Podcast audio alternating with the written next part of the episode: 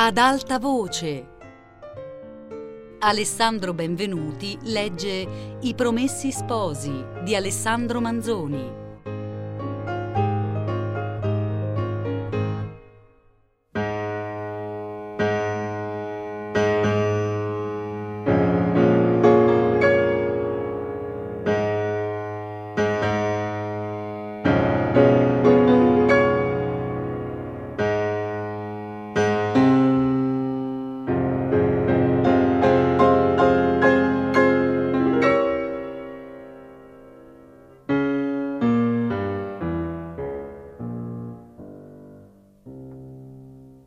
Una notte, verso la fine d'agosto, proprio nel colmo della peste, tornava Don Rodrigo a casa sua, in Milano, accompagnato dal fedel Griso, l'uno dei tre o quattro che di tutta la famiglia gli erano rimasti vivi. Tornava da un ridotto ad amici soliti a straviziare insieme per passar la malinconia di quel tempo, e ogni volta ce n'erano dei nuovi e ne mancavan dei vecchi. Quel giorno Don Rodrigo era stato uno dei più allegri, e tra le altre cose aveva fatto rider tanto alla compagnia con una specie d'elogio funebre del conte Attilio, portato via dalla peste due giorni prima. Camminando però sentiva un malessere, un abbattimento, una fiacchezza di gambe, una gravezza di respiro, un'arsione interna che avrebbe voluto attribuir solamente al vino, alla veglia, alla stagione. Non aprì bocca per tutta la strada, e la prima parola, arrivati a casa, fu d'ordinare al Griso che gli facesse lume per andare in camera.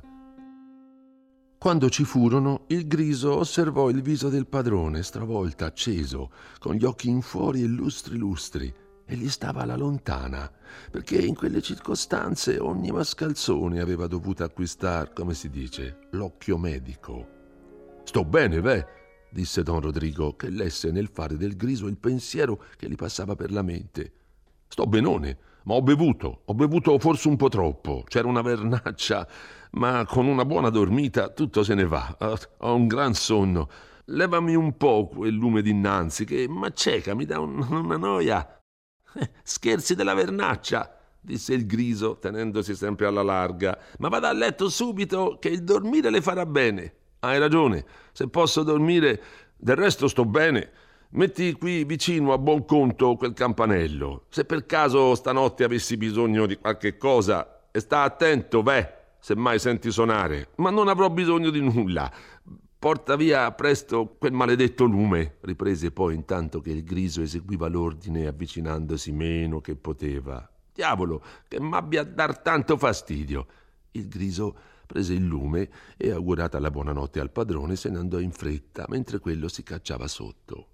Ma le coperte gli parvero una montagna, le buttò via e si rannicchiò per dormire, che infatti moriva dal sonno, ma appena velato l'occhio si svegliava con un riscossone, come se uno, per dispetto, fosse venuto a dargli una tentennata, e sentiva cresciuto il caldo, cresciuta la smania. Ricorreva col pensiero all'agosto, alla vernaccia, al disordine. Avrebbe voluto poter dar loro tutta la colpa, ma a queste idee si sostituiva sempre da sé quella che allora era associata con tutte, che entrava, per dir così, da tutti i sensi, che s'era ficcata in tutti i discorsi dello stravizio, giacché era ancor più facile prenderla in scherzo che passarla sotto silenzio. La peste, dopo un lungo rivoltarsi, finalmente s'addormentò e cominciò a fare i più brutti e arruffati sogni del mondo, e d'uno in un altro gli parve di trovarsi in una gran chiesa, in su, in su, in mezzo a una folla, di trovarcisi che non sapeva come ci fosse andato, come gliene fosse venuto il pensiero, in quel tempo specialmente, e, e n'era arrabbiato. Guardava i circostanti, eran tutti visi gialli, distrutti, con cert'occhi incantati, abbacinati, con le labbra spenzolate, tutta gente con certi vestiti che cascavano a pezzi, e da rotti si vedevano macchie e bubboni. «Largo, canaglia!» gli pareva di gridare, guardando alla porta che era lontana, lontana, e accompagnando il grido con un viso minaccioso, senza però muoversi, anzi restringendosi per non toccar quei sozzi corpi che già lo toccavano anche troppo da ogni parte, ma nessuno di quegli insensati dava segno di volersi scostare e nemmeno d'avere inteso, anzi, gli stavano più addosso e soprattutto gli pareva che qualcheduno di loro, con le gomita o con l'altro, lo pigiasse a sinistra, tra il cuore e l'ascella, dove sentiva una puntura dolorosa e come pesante. E se si storceva per veder di liberarsene, subito un nuovo non so che veniva a puntarglisi al luogo medesimo. Infuriato, volle metter mano alla spada e appunto gli parve che per la calca gli fosse andati in su e fosse il pomo di quella che lo premesse in quel luogo, ma mettendoci la mano non ci trovò la spada e sentì invece una trafitta più forte. Strepitava, era tutto affannato e voleva gridar più forte quando gli parve che tutti quei visi si rivolgessero a una parte. Guardò anche lui, vide un pulpito e dal parapetto di quello spuntar su un non so che di convesso, liscio e luccicante, poi alzarsi e comparir distinta una testa pelata, poi due occhi, un viso, una barba lunga e bianca, un frate ritto fuori del parapetto fino alla cintola, Fra Cristoforo, il quale, fulminato uno sguardo in giro su tutto l'uditorio, parve a Don Rodrigo che lo fermasse in viso a lui, alzando insieme la mano nell'attitudine appunto che aveva presa in quella sala a terreno del suo palazzotto. Allora alzò anche lui la mano in furia, fece uno sforzo come per slanciarsi ad acchiappar quel braccio teso per aria. Una voce che gli andava brontolando sordamente nella gola scoppiò in un grand'urlo e si destò. Lasciò cadere il braccio che aveva alzato davvero, stentò alquanto a ritrovarsi, ad aprir ben gli occhi, che la luce del giorno già inoltrato gli dava noia quanto quella della candela la sera avanti. Riconobbe il suo letto, la sua camera, si raccapezzò che tutto era stato un sogno, la chiesa, il popolo, il frate, tu, tutto sparito, tutto fuorché una cosa, quel dolore dalla parte sinistra. Insieme si sentiva al cuore una palpitazione violenta, affannosa, negli orecchi un ronzio, un fischio continuo, un fuoco di dentro, una gravezza in tutte le membra, peggio di quando era andata a letto. Esitò qualche momento prima di guardar la parte dove aveva il dolore. Finalmente la scoprì, si diede un'occhiata paurosa e vide un sozzo bubbone d'un livido paonazzo. L'uomo si vide perduto. Il terror della morte l'invase e con un senso per avventura più forte, il terrore di diventar preda dei monatti, d'essere portato, buttato al lazzeretto, e cercando la maniera d'evitare quest'orribile sorte sentiva i suoi pensieri confondersi e oscurarsi, sentiva avvicinarsi il momento che non avrebbe più testa se non quanto bastasse per darsi alla disperazione. Afferrò il campanello e lo scosse con violenza. Comparve subito il Griso, il quale stava allerta. Si fermò a una certa distanza dal letto, guardò attentamente il padrone e s'accertò di quello che la sera aveva congetturato. «Griso», disse Don Rodrigo, rizzandosi stentatamente a sedere, «tu sei sempre stato il mio fido». «Sì, signore, t'ho sempre fatto del bene, per sua bontà.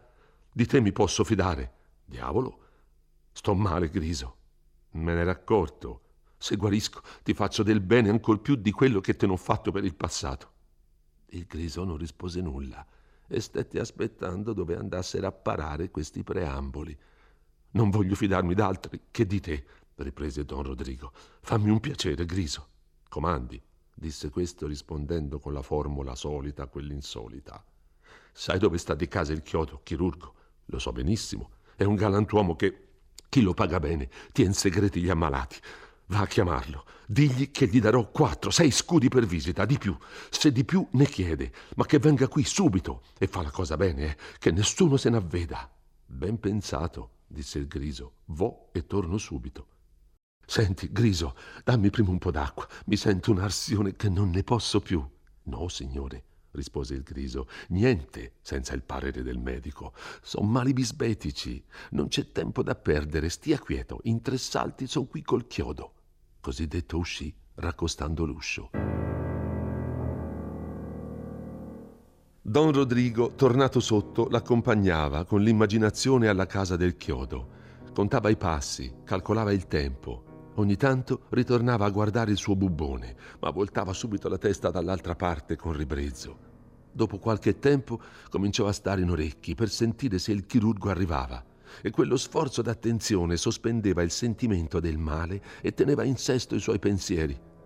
Tutto a un tratto sente uno squillo lontano, ma che gli par che venga dalle stanze, non dalla strada. Sta attento. Lo sente più forte, più ripetuto, e insieme uno stropiccio di piedi. Un orrendo sospetto gli passa per la mente. Si rizza a sedere e si mette ancor più attento.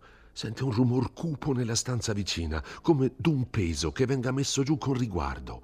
Butta le gambe fuori del letto, come per alzarsi. Guarda all'uscio, lo vede aprirsi. Vede presentarsi e venire avanti due logori e sudici vestiti rossi, due facce scomunicate, due monatti in una parola.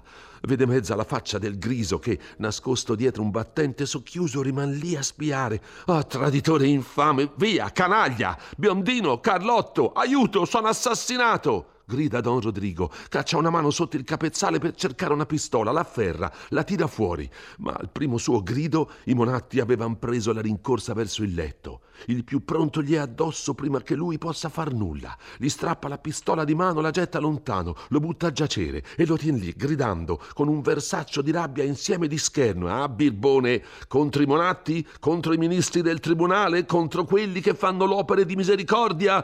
Tienilo bene finché lo portiamo via, disse il compagno andando verso uno scrigno, e in quella il Griso entrò e si mise con colui a scassinar la serratura. «Scellerato!» urlò Don Rodrigo, guardandolo per di sotto all'altro che lo teneva e divincolandosi tra quelle braccia forzute. «Lasciatemi ammazzar quell'infame!» diceva quindi ai monatti, «e poi fate di me quel che volete!» Poi ritornava a chiamar con quanta voce aveva gli altri suoi servitori, ma era inutile, perché l'abbominevole Griso li aveva mandati lontano con finti ordini del padrone stesso, prima d'andare a fare ai monatti la proposta di venire a quella spedizione e divider le spoglie. «Sta buono, sta buono!» diceva allo sventurato Rodrigo Laguzzino, che lo teneva appuntellato sul letto, e voltando poi il viso ai due che facevan bottino gridava: «Fate le cose da galantuomini!» «Tu, tu!» mugghiava Don Rodrigo verso il Griso, che vedeva affaccendarsi, a spezzare, a cavar fuori danaro, roba, a far le parti. «Tu, dopo, ah, diavolo dell'inferno, posso ancora guarire, posso guarire!» Il Griso non fiatava e neppure, per quanto poteva, si voltava dalla parte di dove venivan quelle parole. «Tienilo forte!» diceva l'altro monatto, «è fuor di sé!» Ed era ormai vero. Dopo un gran urlo, dopo un ultimo e più violento sforzo per mettersi in libertà, cadde, tutt'a un tratto, rifinito e stupido. Guardava però ancora come incantato e ogni tanto si discuteva o si lamentava. I monatti lo presero, uno per i piedi e l'altro per le spalle, e andarono a posarlo su una barella che avevano lasciata nella stanza accanto. Poi uno tornò a prender la preda, quindi, alzato il miserabile peso, lo portarono via. Il Griso rimase a scegliere in fretta quel di più che potesse far per lui. Fece di tutto un fagotto e se n'andò. Aveva bensì avuto cura di non toccar mai i monatti, di non lasciarsi toccare da loro, ma in quell'ultima furia del frugare aveva poi presi vicino al letto i panni del padrone e li aveva scossi senza pensare ad altro, per vedere se ci fosse danaro. C'ebbe però a pensare il giorno dopo che, mentre stava gozzovigliando in una bettola, gli vennero a un tratto dei brividi, gli s'abbagliarono gli occhi, gli mancarono le forze e cascò. Abbandonato da compagni, andò in mano dei monatti che, spogliatolo di quanto aveva indosso di buono, lo buttarono su un carro sul quale spirò prima d'arrivare al Lazzeretto, dove era stato portato il suo padrone. Lasciando ora questo nel soggiorno dei guai, dobbiamo andare in cerca d'un altro, la cui storia non sarebbe mai stata intralciata con la sua se lui non l'avesse voluto per forza. Anzi, si può dir di certo che non avrebbero avuto storia né l'uno né l'altro. Renzo, voglio dire, che abbiamo lasciato al nuovo filatoio sotto il nome d'Antonio Rivolta. C'era stato cinque o sei mesi, salvo il vero, dopo i quali, dichiarata l'inimicizia tra la Repubblica e il re di Spagna e cessato quindi ogni timore di ricerche e di impegni dalla parte di qui, Bortolo s'era dato premura ad andarlo a prendere e di tenerlo ancora con sé, e perché gli voleva bene e perché Renzo, come giovin di talento e abile nel mestiere, era in una fabbrica di grande aiuto al factotum, senza poter mai aspirare a divenirlo lui per quella benedetta disgrazia di non saper tener la penna in mano. Siccome anche questa ragione c'era entrata per qualche cosa, così abbiamo dovuto accennarla. Forse voi vorreste un Bortolo più ideale, non so che dire, fabbricatevelo, quello era così.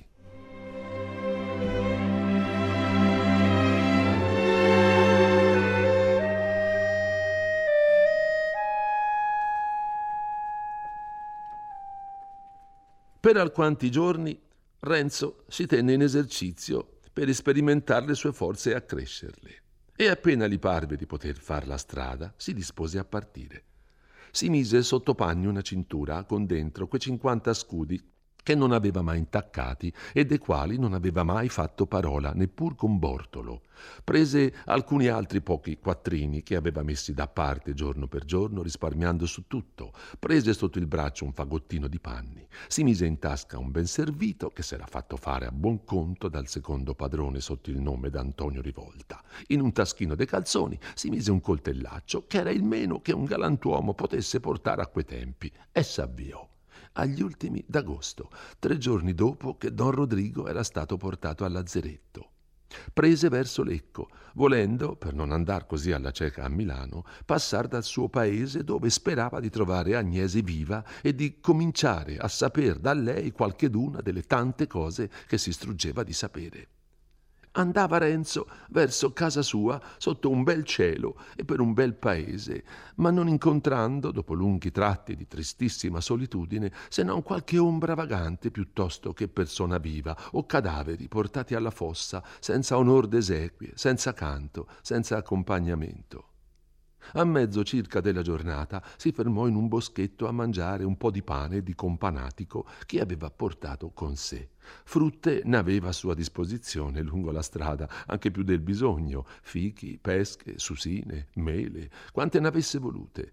Bastava che entrasse nei campi a coglierne o a raccattarle sotto gli alberi, dove ce n'era come se fosse grandinato, già che l'anno era straordinariamente abbondante di frutte specialmente, e non c'era quasi chi se ne prendesse pensiero. Anche l'uve nascondevano, per dir così, i pampani, ed erano lasciate in balia del primo occupante. Verso sera scoprì il suo paese. A quella vista, quantunque ci dovesse essere preparato, si sentì dare come una stretta al cuore. Fu assalito in un punto da una folla di rimembranze dolorose e di dolorosi presentimenti. Gli pareva d'aver negli orecchi quei sinistri tocchi a martello che l'avevano come accompagnato, inseguito, quando era fuggito da quei luoghi, e insieme sentiva, per dir così, un silenzio di morte che ci regnava attualmente. Un turbamento ancor più forte provò allo sboccar sulla piazzetta davanti alla chiesa, e ancora peggio s'aspettava al termine del cammino, che, dove aveva disegnato d'andare a fermarsi, era a quella casa che era stato solito altre volte di chiamar la casa di Lucia. Ora non poteva essere tutt'al più che quella d'Agnese, e la sola grazia che sperava dal cielo era di trovarcela in vita e in salute, e in quella casa si proponeva di chiedere alloggio, congetturando bene che la sua non dovesse essere più abitazione che da topi e da faine. Non volendo farsi vedere, prese per una viottola di fuori, quella stessa per cui era venuto in buona compagnia quella notte così fatta per sorprendere il curato. A mezzo circa c'era da una parte la vigna e dall'altra la casetta di Renzo, sicché, passando, potrebbe entrare un momento nell'una e nell'altra a vedere un poco come stesse il fatto suo.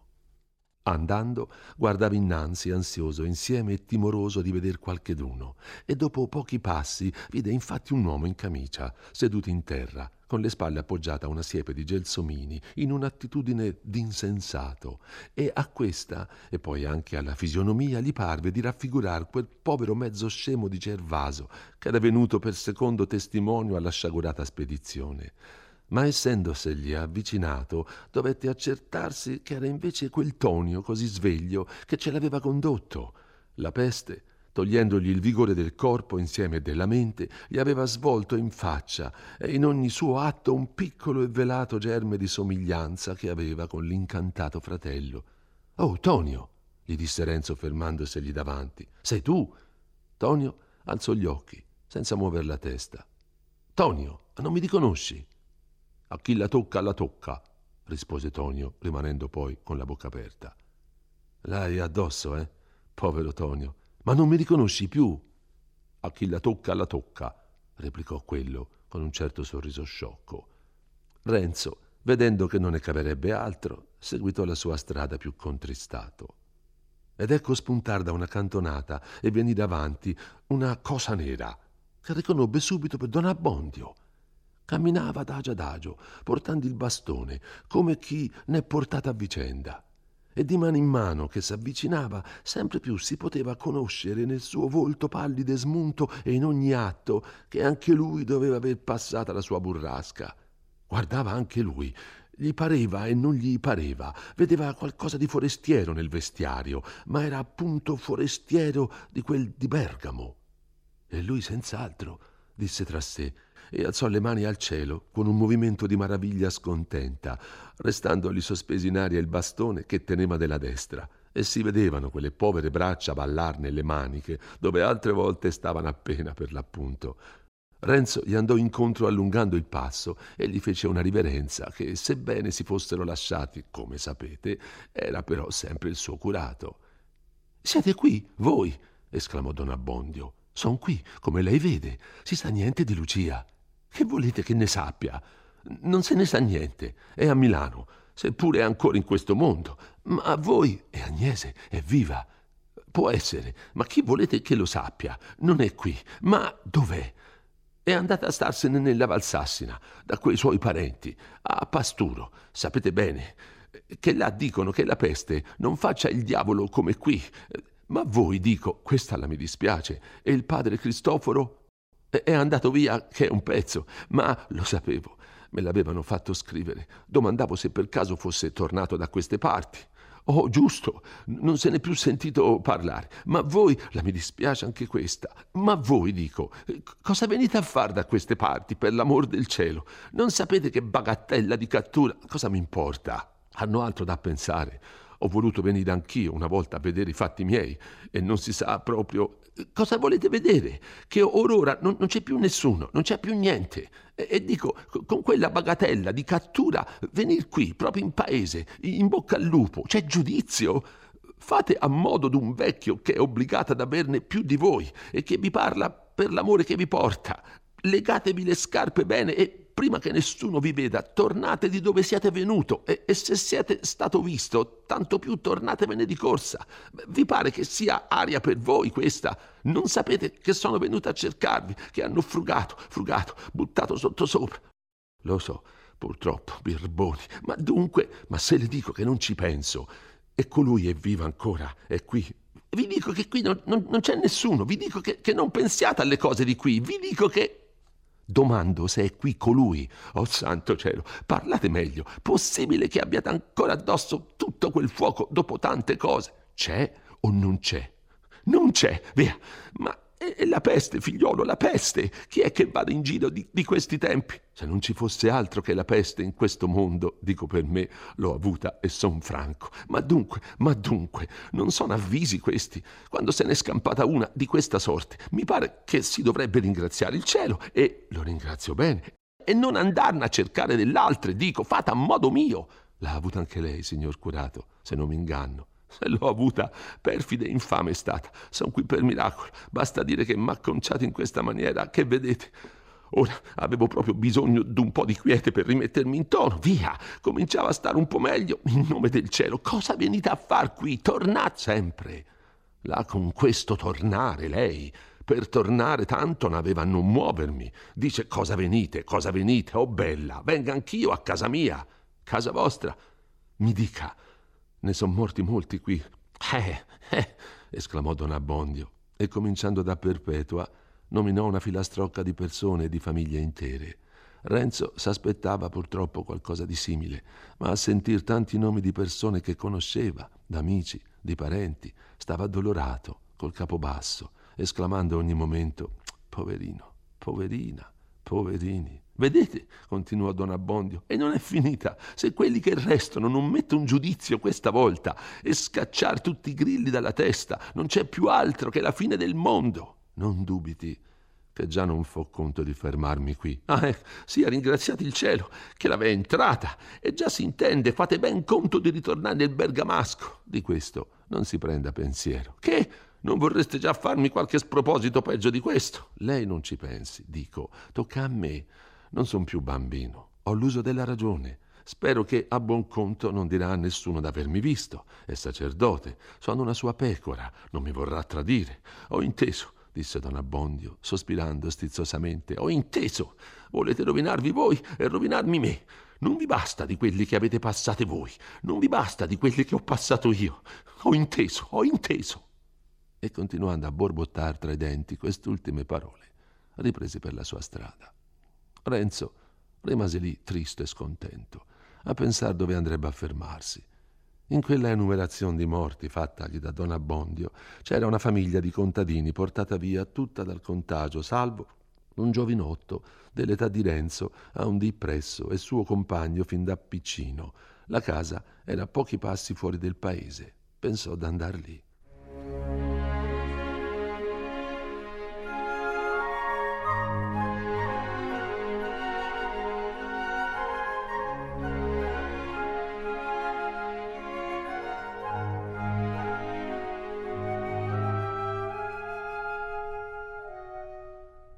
Già principiava a farsi buio. L'amico era sull'uscio, a sedere su un pacchetto di legno, con le braccia incrociate, con gli occhi fissi al cielo, come un uomo sbalordito dalle disgrazie e inselvatichito dalla solitudine. Sentendo un calpestio si voltò a guardar chi fosse e, a quel che gli parve di vedere così al barlume, tra i rami e le fronde, disse ad alta voce, rizzandosi e alzando le mani: «Non ci son che io? Non ho fatto abbastanza ieri? Lasciatemi un po' stare, che sarà anche questa un'opera di misericordia». Renzo, non sapendo cosa volesse dir questo, gli rispose chiamandolo per nome. «Renzo», disse quello, esclamando insieme e interrogando. «Proprio», disse Renzo. «Sei tu, sei proprio tu», disse l'amico quando furono vicini. «Oh, che gusto ho di rivederti, e chi l'avrebbe pensato? E t'avevo preso per Paulin de Morti, che vien sempre a tormentarmi perché vado a sotterrare. Sai che sono rimasto solo, solo. Solo, come un romito». «Lo so, purtroppo», disse Renzo. E così, barattando e mescolando in fretta saluti, domande e risposte, entrarono insieme nella casuccia. E lì, senza sospendere i discorsi, l'amico si mise in faccende per fare un po' d'onore a Renzo, come si poteva, così, all'improvviso e in quel tempo. Mise l'acqua al fuoco e cominciò a far la polenta, ma cedé poi il mattarello a Renzo perché la dimenasse, e se ne andò dicendo: «Sono rimasto solo, ma sono rimasto solo». Tornò con un piccol secchio di latte, con un po' di carne secca, con un paio di raveggioli, con fichi e pesche. E posato il tutto, scodellata la polenta sulla tafferia, si misero insieme a tavola, ringraziandosi scambievolmente l'uno della visita, l'altro del ricevimento. E dopo un'assenza di forse due anni si trovarono a un tratto molto più amici di quello che avessero mai saputo d'essere nel tempo che si vedevano quasi ogni giorno, perché all'uno e all'altro, dice qui il manoscritto, eran toccate di quelle cose che fanno conoscere che balsamo sia all'animo la benevolenza, tanto quella che si sente quanto quella che si trova negli altri. Certo, nessuno poteva tenere presso di Renzo il luogo d'Agnese né consolarlo della di lei assenza, non solo per quell'antica e speciale affezione, ma anche perché tra le cose che a lui premeva di decifrare ce n'era una di cui essa sola aveva la chiave. Stette un momento tra due, se dovesse continuare il suo viaggio o andar prima in cerca d'Agnese, giacché ne era così poco lontano, ma considerato che della salute di Lucia Agnese non ne saprebbe nulla, restò nel primo proposito d'andare addirittura a levarsi questo dubbio, a aver la sua sentenza e di portare poi lui le nuove alla madre. Però anche dall'amico seppe molte cose che ignorava, e di molto venne in chiaro che non sapeva bene sui casi di Lucia e sulle persecuzioni che gli avevan fatte a lui, e come Don Rodrigo se n'era andato con la coda tra le gambe e non s'era più veduto da quelle parti. Insomma, su tutto quell'intreccio di cose. Seppe anche, e non era per Renzo cognizione di poca importanza, come fosse proprio il casato di Don Ferrante, che Agnese gliel'aveva bensì fatto scrivere dal suo segretario. Ma sa il cielo come era stato scritto, e l'interprete Bergamasco, nel leggergli la lettera, ne aveva fatta una parola tale che, se Renzo fosse andato con essa a cercare ricapito di quella casa in Milano, probabilmente non avrebbe trovato persona che indovinasse di chi voleva parlare. Eppure quello era l'unico filo che avesse per andare in cerca di Lucia. In quanto alla giustizia, poté confermarsi sempre più che era un pericolo abbastanza lontano per non darsene gran pensiero. Il signor Podestà era morto di peste, chissà quando se ne sarebbe mandato un altro. Anche la sbirraglia se n'era andata la più parte, quelli che rimanevano avevano tutt'altro da pensare che alle cose vecchie. Raccontò anche lui all'amico le sue vicende e nebbe in contraccambio cento storie del passaggio dell'esercito, della peste, d'untori, di prodigi. Son cose brutte, disse l'amico accompagnando Renzo in una camera che il contagio aveva resa disabitata, cose che non si sarebbe mai creduto di vedere, cose da levarvi l'allegria per tutta la vita, ma però a parlarne tra amici è un sollievo. Allo spuntar del giorno erano tutte e due in cucina, Renzo in arnese da viaggio, con la sua cintura nascosta sotto il farsetto e il coltellaccio nel taschino dei calzoni. Il fagottino, per andar più lesto, lo lasciò in deposito presso all'ospite. «Se la mi va bene», gli disse, «se la trovo in vita, se... Basta, ripasso di qui, corro a Pasturo a dar la buona nuova a quella povera Agnese e poi, e poi. Ma se per disgrazia, per disgrazia che Dio non voglia, allora non so quel che farò, non so dove anderò, certo da queste parti non mi vedete più». E così, parlando ritto sulla soglia dell'uscio con la testa per aria, guardava con un misto di tenerezza ed accoramento l'aurora del suo paese, che non aveva più veduta da tanto tempo. L'amico gli disse, come s'usa, di sperar bene. Volle che prendesse con sé qualcosa da mangiare, l'accompagnò per un pezzetto di strada e lo lasciò con nuovi auguri.